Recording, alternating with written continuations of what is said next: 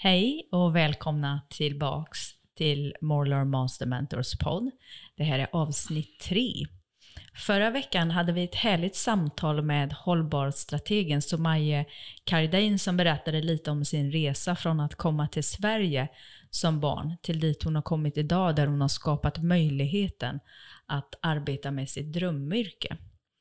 Idag tänkte vi presentera lite mer vad vi gör för något och vad vårt mål är. Och vårt mål är att skapa en något annorlunda podd där vi, det vill säga för er som är nya lyssnare, Morlor Master Mentor som består av mig, Johanna, och Peter Målor, min kära man, pratar om vår gemensamma strävan efter att göra världen lite bättre genom att hjälpa människor att väcka upp sitt högre med medvetande. Med målet att de ska hitta och lära känna sig själva och därmed kunna uppnå sin egen unika fulla potential som alla människor bär inom sig. Mm. Det är ju så här Johanna, vi får ju fortfarande frågan ganska ofta där man undrar vad vi gör. Så att vi mm. kanske ska skapa en, en säljpitch där vi enkelt kan förklara ja, ungefär vad vi håller på med. Mm. Mm. Vad tror du om det? Mm, kör. Ja, hur skulle den låta? Eh, något i den här stilen kanske. Med mm. huvudfokus på helhetshälsa utvecklar Modeler Master Mentors individers fulla potential och hjälper sina klienter att med hjälp av sitt högre medvetande bli bättre som ledare, som förälder, partner och medmänniska. Den var inte så dum va? Mm. Mm. Mm. Helhetshälsa. Mm. Det är ganska överanvänt och slitet ord. Det börjar kännas så som att alla använder begreppet helhetshälsa. Mm. Jag tycker att vi ska förklara för, för våra lyssnare hur vi på Moller Master Mentors definierar helhetshälsa. Vad det innebär för oss. Mm.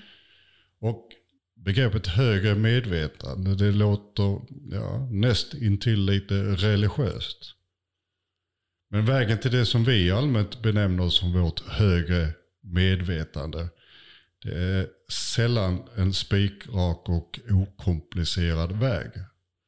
Och eh, det är just där som vi kommer in i bilden som ja, lärare, vägvisare, guide eller coach eller vad man nu vill kalla det. Mm.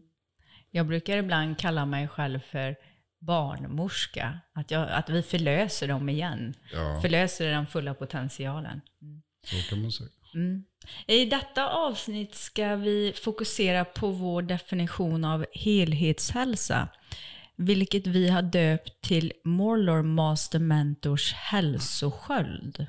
Mm. Och som ni som har hängt lite med oss tidigare kanske lyssnat på vårt avsnitt eller kanske helt enkelt är klienter till oss. Eh, ni märker att vi kommer att använda, vi tycker om att använda olika metaforer för att liksom klargöra lite enkelt vad vi menar och för att ja, ni helt enkelt ska kunna ta till er det budskapet som vi vill säga på ett enkelt sätt. Så nu vill jag att du som lyssnare ska föreställa dig en inre bild av en rund sköld. Och så ställer du dig frågan, vad är det primära syftet med en hälsosköld? Mm. Vad skulle du säga Peter? Ja, det korta och enkla svaret är ju såklart att skydda oss. En sköld är ju ja, man använder den för att skydda sig själv. Mm. Och det är egentligen det som också det primära som vi relaterar till vår hälsoskydd. Mm. Som vi har döpt till Moller Master Mentors hälsoskydd. Mm. Vi ska alltså använda det för att helt enkelt skydda oss själva. Mm. Men då kommer nästa fråga. Skydda oss mot vad då? Ja, igen lite metaforiskt kan man säga, vi ska skydda vårt hus, eller ja, vårt tempel om man vill säga så, mot inkräktare. Och huset eller templet som vi heller vill om vi hellre vill använda det uttrycket, är alltså vi, oss, vi själva. Mm. Man skulle kunna säga att det här huset och templet, det är ju vår fysiska kropp. Och eh, Ehm, vi måste ju städa det där huset och hålla ordning i huset för att det ska skydda oss. Ehm, så det är alltså en hälsosköld som har varit med i många strider och som kan stå emot allting utifrån. Ehm, så att det kan, precis som ett hus som är tåligt, skulle jag kunna vilja uttrycka det som, för, för alla väderlekar, så tål det alla slags påfrestningar. Alla slags, vi kan se det som inkräktare eller vi kan se det som sol, regn, åska och så vidare. Att det klarar av det. Mm. Och Vårt tempel som vi skyddar med vår sköld vilar på fyra grundpelare. Och även om vi lyckas med att hålla inkräktare ute från vårt tempel så behöver templets pelare underhållas för att det inte ska rasa ihop.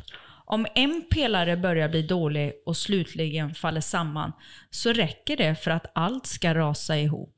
Och de fyra grundpelarna som utgör ditt tempel, din fysiska kropp och som behöver underhållas är följande.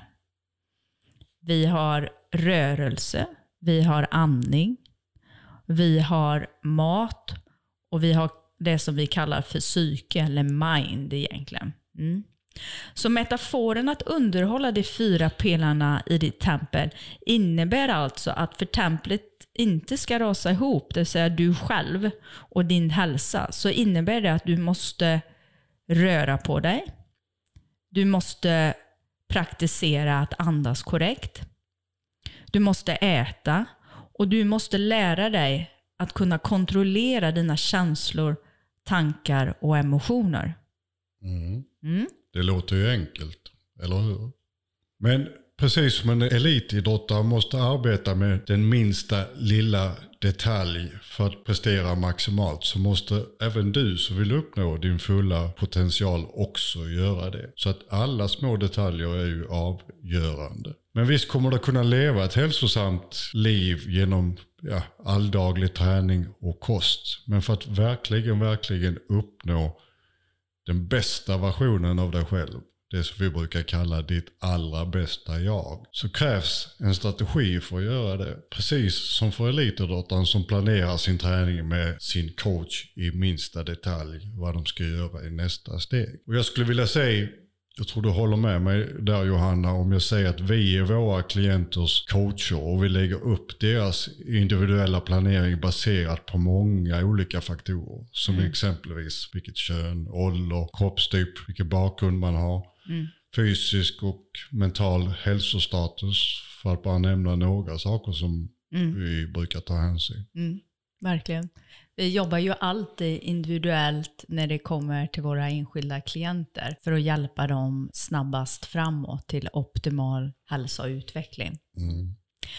Eh, grundfilosofin i vårt arbete det vilar mot de gamla traditionerna inom österländsk medicin. Där man inte ser hälsa som något man har eller inte har, utan är något som vi utvecklar under en hel livstid. Och vi använder rörelse som medicin för att bryta negativa beteenden i hjärnan och kroppen och istället bygga hälsosamma och starka beteenden i hjärnan och kroppen. Och denna rörelseform som vi benämner som movement medicine, vilket jag är grundaren till, den bygger på alla våra fem element. Och rörelsemässigt så skulle jag säga att den liknar en blandning mellan qigong och yoga, där varje enskilt rörelsemönster har ett specifikt syfte för både kroppen och hjärnan. Alltså ett specifikt syfte att läka obalanser och svagheter som reflekteras i den fysiska kroppen av hjärnans svagheter och obalanser. Och I våra grundläggande utbildningar har vi alltid 50% teori, men vi har också 50% praktik där vi utövar movement medicine och andningsövningar. Så att vi omsätter teorin i praktiken. Du kanske ska berätta för lyssnarna att du också håller utbildning i enbart movement medicine. Så man kan Absolut. använda det som en ren träningsform. Då. Ja, men det, det, det har vi också kurser i. har vi. Mm, Det stämmer.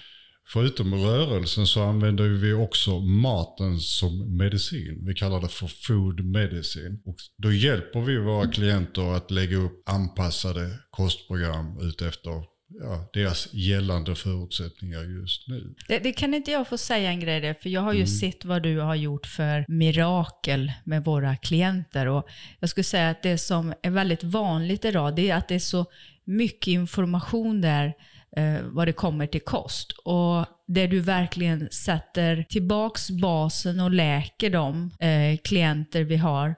Och där du också reder ut mycket saker eh, som eh, är liksom misstolkade. Mm, Jag skulle nästan vilja säga så här, om man går tillbaks när jag började jobba med kost, eh, säg i början på 90-talet, så fanns det ganska lite information att tillgå. Idag så har vi en situation där det är precis tvärtom. Det finns alldeles för mycket sit- Ja. eh, information där ute. Ja. Och eh, problemet blir lite så här att eh, vi märker att många kunder och klienter som vänder sig till oss, de har sprungit lite på alla bollar. De gör lite av allting och ska följa alla råd som de eh, läser och hör. Ja, Och det blir inte eh, speciellt bra det där. nej. Så att jag skulle vilja säga så här att många tror sig äta sunt och äta bra. Men i själva verket när man börjar titta på vad de äter så är det inte alls eh, speciellt anpassat efter vem, vem de är som Nej. individ. Och sen vill jag lägga till där att på det sättet som du jobbar med mat så handlar det inte bara om att läka kroppen och sinnet utan det handlar om att bryta beteenden som är betingat till mat. För många av oss äter för att vi mår på ett speciellt sätt. Så att vi, vi fyller oss själva med mat eller använder mat som substitut för att vi inte är nöjda med livet. Istället för att ge oss den bränsle som vi verkligen behöver. Och det är så spännande att följa ditt arbete med att se hur det kommer upp eh, negativa beteenden och som då rensas och där du programmerar om deras hjärna på grund av rätt kost egentligen. Mm. Jo, men det är ju tyvärr så att eh, många har en emotionell koppling till mat. Eh, Som, som du nämnde, man äter för att man är glad, man äter för att man är ledsen, man äter för alla möjliga eh, olika orsaker. Och just det här bandet strävar jag efter att klippa av. Man ska inte ha den emotionella känslan mot maten, utan man ska se maten primärt som, som, som energi. Och Ja. någonting som du behöver för att kunna hålla dig frisk. Och sen är det ju inte så, nu, nu ni som är nya lyssnare och ni som känner oss väl, ni vet att den mat och så som vi rekommenderar, den kommer fortfarande smaka gott. Men eh, mycket av det som vi upplever som smakar gott är också kopplat till viss mat som triggas och är kopplat till olika känslor. Mm. Ehm, En annan sak som jag tänkte Mm. vi ska prata lite om det är ju då andningen som är väldigt viktigt. Det är Mm. ett av de här pelarna i ditt tempel. Så att jag brukar ju alltid säga det om människor hade förstått hur stor inverkan en korrekt andning har på hälsan. Då hade man ju också sett till att andas korrekt. Vilket många inte längre gör. Och det är ju det som är, är så konstigt att man tycker att andning, ja men andas det är ju någonting man bara gör. Men i väldigt många fall så är det faktiskt så att folk behöver lära sig om och andas korrekt. Man andas inte längre korrekt. Ja, och det kommer också movement medicine in som en viktig del till att återställa den korrekta andningen som egentligen då ska vara naturlig i kroppen. Men när kroppen får blockeringar så funkar inte diafragman, andningsmuskulaturen som den ska. Vi jobbar ju lite med eh, olika andningsövningar också som vi ger våra klienter. Det kanske vi bara kan lägga in en liten inflikning om det. Att det finns väldigt mycket exempel på andningsövningar som ni säkert har sett på i bloggar på YouTube och andra, andra ställen.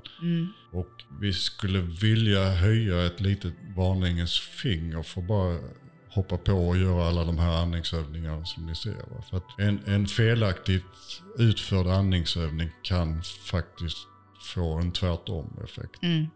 Jag brukar ju jämföra det där ibland med att eh, vi säger att kroppen inte är öppen och det är som en vattenslang som har massa olika ställen på vattenslangen där den har strypts åt på fel sätt.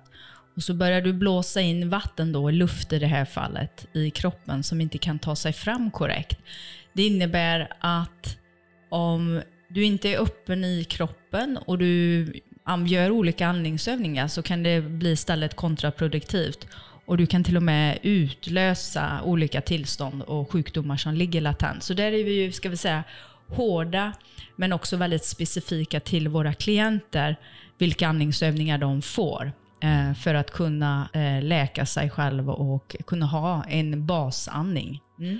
Den sista pelaren är i det som vi kallar metaforiskt vårt tempel. Pratar vi om the mind. Alltså mm. om vi pratar om hur vi ska kunna kontrollera våra tankar, känslor och emotioner. Mm. Kan inte du prata lite mer om det Johanna? Jo, det är ju också någonting eh, som vi jobbar jättemycket och det är få som kopplar ihop sina tankar och känslor direkt med hur man mår för stunden. Eh, men vi lär ut hur man istället kan välja tankar och hur man kan kontrollera sina känslor. Och det vill jag liksom eh, säga ett stort obs på hur man kontrollerar sina känslor. För där jobbar vi, skulle jag säga, eh, jag ska inte säga olikt, men här handlar det om att kognition, och vi ska ha ett eget avsnitt om det, där jag djupdyker lite i hjärnan och hur vi tittar på det. Men att kunna kontrollera sina känslor, det är faktiskt att kunna välkomna alla känslor och inte trycka bort några känslor. Men samtidigt, efter man har kunnat känna igenom sina känslor, sen kunna välja sin tanke. Och jag brukar säga att kunna välja sin tanke som man väljer sitt favoritplagg på morgonen egentligen. Mm. Mm. Och det, ju, det, det, låter ju så lätt i praktiken, men hur lätt är det att kunna känna sina känslor utan att trycka ner dem mm. eller att eh, ta ut dem på någon annan? Det är lättare sagt än gjort, utan äga sina känslor och känna det. Och sen från ett stabilt tillstånd kunna välja en positiv tanke. Mm. I våra utbildningar så pratar vi mycket om hur våra känslor och tankar faktiskt påverkar oss ända ner på cellnivå. Det tror man inte men när vi upplever en tanke som sätter igång en känsla mm. så händer det alltså processer i kroppen. Man sätter igång hormonflöde. Det händer olika saker i kroppen som påverkar oss både positivt och, och mm. negativt. Mm. I, I, många fall negativt då mm. tror jag. Så det är någonting som vi pratar mycket om. Det där ska vi djupdyka lite och precis som du sa nu att det vi kan se på cellnivå när en person har djupare eh, känslor och har stabila känslor som är djupare känslor av till exempel tacksamhet och andra känslor så, så bildar det nere på cellnivå ett mönster av harmoni egentligen om vi uttrycker det lätt. Mm. Eh, vi ser ju inte heller individer som trasiga eller att de har sjukdomar som ej går att bota, vare sig i sinnet eller kroppen, eh, som någonting permanent egentligen. För kroppen och sinnet är fantastiskt på att läka sig själv om man ger dem rätt förutsättningar. Mm. Så utgången när det kommer till den gamla medicinen är att man ser inte sjukdomar, skador, livskriser, motgångar, konflikter med mera som någonting dåligt utan istället som dörren till tillväxt.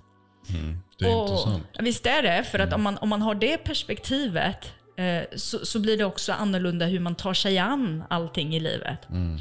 Och, och, om allt vore perfekt hela tiden så skulle ju individen, relationen, team, företag, samhälle eller världen inte ha en drivkraft att utvecklas mm. framåt eller växa. Mm. Tittar man på den västerländska medicinen då som vi, som vi brukar också prata om så har det hänt fantastiska framsteg de sista århundraden och det sker fantastiska framsteg varenda dag. Det som vi känner att är lite tragiskt i den eh, västerländska medicinen, i synnerhet som man jobbar i, i Sverige idag, att man tyvärr bara jobbar med att dämpa symptomen. Och liksom, man jobbar inte med grundorsaken till varför olika problem har uppstått. Nej, så är det ju verkligen. Men, och där är det ju så att vi träffar ju också mycket personal och andra som vill jobba med grundorsaken.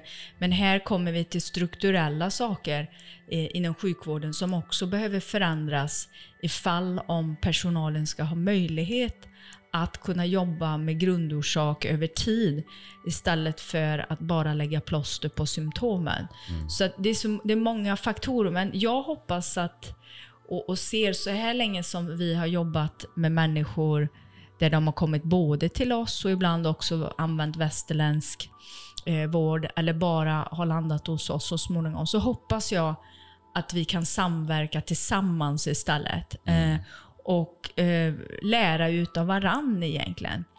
Ja. Man skulle nästan kunna säga att vi, vi redan är där för att vi jobbar Absolut. med en hel del ja, det är vi. Absolut. som... Oh ja, oh ja. Men jag hoppas att, att eh, det, så är det ju absolut. Det, vi är redan där. Men jag hoppas också att vi kan få komma och prata och berätta om det mm. och berätta vetenskapen om det som är 100% vetenskaplig. Mm. Och, och, och, få trycka på de olika bitarna och, och, prata om hjärnan och kroppen i, ur sin helhet egentligen. Mm. Mm. Det är ett intressant ämne som vi skulle kunna prata väldigt lång tid. Mm. Mm. Jag tänkte vi skulle dra det här avsnittet lite mot sitt slut och mm. sammanfatta det här begreppet som vi då kallar för Moller Master Mentors hälsosköld. Och kortfattat så skulle man kunna säga att ja, men det bygger på att se hälsa ur ett 360-gradigt perspektiv. Med många olika små detaljer som avgör hur det slutgiltiga stora resultatet ska bli. Skulle man kunna säga så? Mm, det tycker jag. Verkligen, verkligen. Så utöver rörelse, mat och andning och det som vi kallar för mind eller psyke så väger vi också in exempelvis faktorer som hur din sömn och din dygnsrytm påverkar hur du mår och hur det påverkar din hälsa. Och även ljuset som vi pratar mycket med våra klienter om. Hur mm. ljus påverkar ja. dig, hur mm. ljud, hur yttre stimuli påverkar Absolut. dig överhuvudtaget. Mm. Så att det är också en av anledningarna till varför vi har döpt vår långa utbildning till 360 graders självtransformation. För mm. Det handlar, som vi sa här inledningsvis, att vi tar med varenda liten detalj mm. i helheten för att kunna liksom nå det här statuset av sitt högsta bästa jag. Mm. Jag skulle vilja göra ett, ett litet, litet tillägg innan vi avslutar för idag, det här avsnittet. Och det är när ni hör ordet hälsosköld så vill inte vi att ni ska gå runt och tro att ni behöver vara rädda för någonting i världen. Utan det handlar om att rusta sig egentligen för att kunna möta alla olika omständigheter och förutsättningar som du möter på bästa sätt och kunna möta det utifrån ditt högre jag. Och har man en svag kropp och ett sinne som inte ännu har tränat sig till att bli stark som vilken muskel som helst på kroppen, då kommer man också ha sämre förutsättning att möta de yttre yttre skiftande omständigheterna. Och det är därför vi kallar det för hälsosköld. Att vi ska kunna möta livet utifrån ett mind som är hälsosamt och även en kropp som tål olika faktorer, det vi kallar för stress egentligen. Där tycker jag det också är intressant att skjuta in ett annat perspektiv som vi har sett hos många klienter som kommer till oss. Det, och i vissa fall har påbörjat liksom sin, vi kan kalla det inre resa. Mm. Och det är det att man oftast försöker undvika vissa situationer. Yes. Men mm. det är ju inte att skydda sig. Nej, det är, det är att gömma inte. sig och det är en helt annan sak. Det är inte det liksom vi syftar på. Utan det handlar om att man ska kunna hantera alla situationer oavsett. Ja. Det är jättebra förtydligande. Det vill jag att ni som lyssnar tar med er. Eh, att kunna möta allting i livet. För många när de påbörjar sin in, eh, inre resa, som Peter sa precis, då blir man medveten om att vissa saker mår man inte bra av och då tror man att man helt eh, måste skydda sig mot det. Och Det innebär att man behöver inte välja det. behöver man inte göra. Om man har märkt att till exempel, om vi tar ett konkret exempel, att paprika mår jag inte bra av, jag tål inte det så har man precis blivit medveten om det. Och Det är jätte, jättebra, men det innebär inte att man får panik om man äter paprika sen och, och tror att man eh, kommer att bli sjuk och att eh, världen är förstörd och så vidare. Utan systemet ska kunna klara av att möta alla omständigheter. Mm. Mm. Då kommer man in i lite som vi pratade om innan att det, eh, tankar och emotioner har väldigt stor påverkan Mm. på vår kropp. va. Så Mm. det vi tänker och det vi känner, det vi måste kunna någonstans få in och styra den där loopen. Annars så bär det iväg i alla riktningar och vi har ingen kontroll över någonting. Nej. Mm. Ska vi avsluta det kanske för idag Mm. så att ni lyssnare förhoppningsvis har många frågor till oss efter det här avsnittet kanske. Ehm, och ehm, Vill du säga något mer Peter? Ja men det skulle jag vilja göra. För Mm. att när det gäller frågor som Johanna sa här så går det bra att mejla till oss. Eh, och då når ni oss på admin the-mollers.com. Mm. Ni hittar oss också på Instagram så kan ni DMa oss där. Mm. Sen tänkte jag skulle göra ett litet tillägg här på våra, eh, vi har, kommer ha det vi kallar för lite mellanprogram som, som det här där vi inte har eh, några av eh, våra fantastiska klienter eller gäster medverkande. Men då kommer vi ha små mellanavsnitt där vi skjuter in lite information om hur vi jobbar och hur vi ser på saker. Mm. Mm. Tack för idag. Tack. Tack.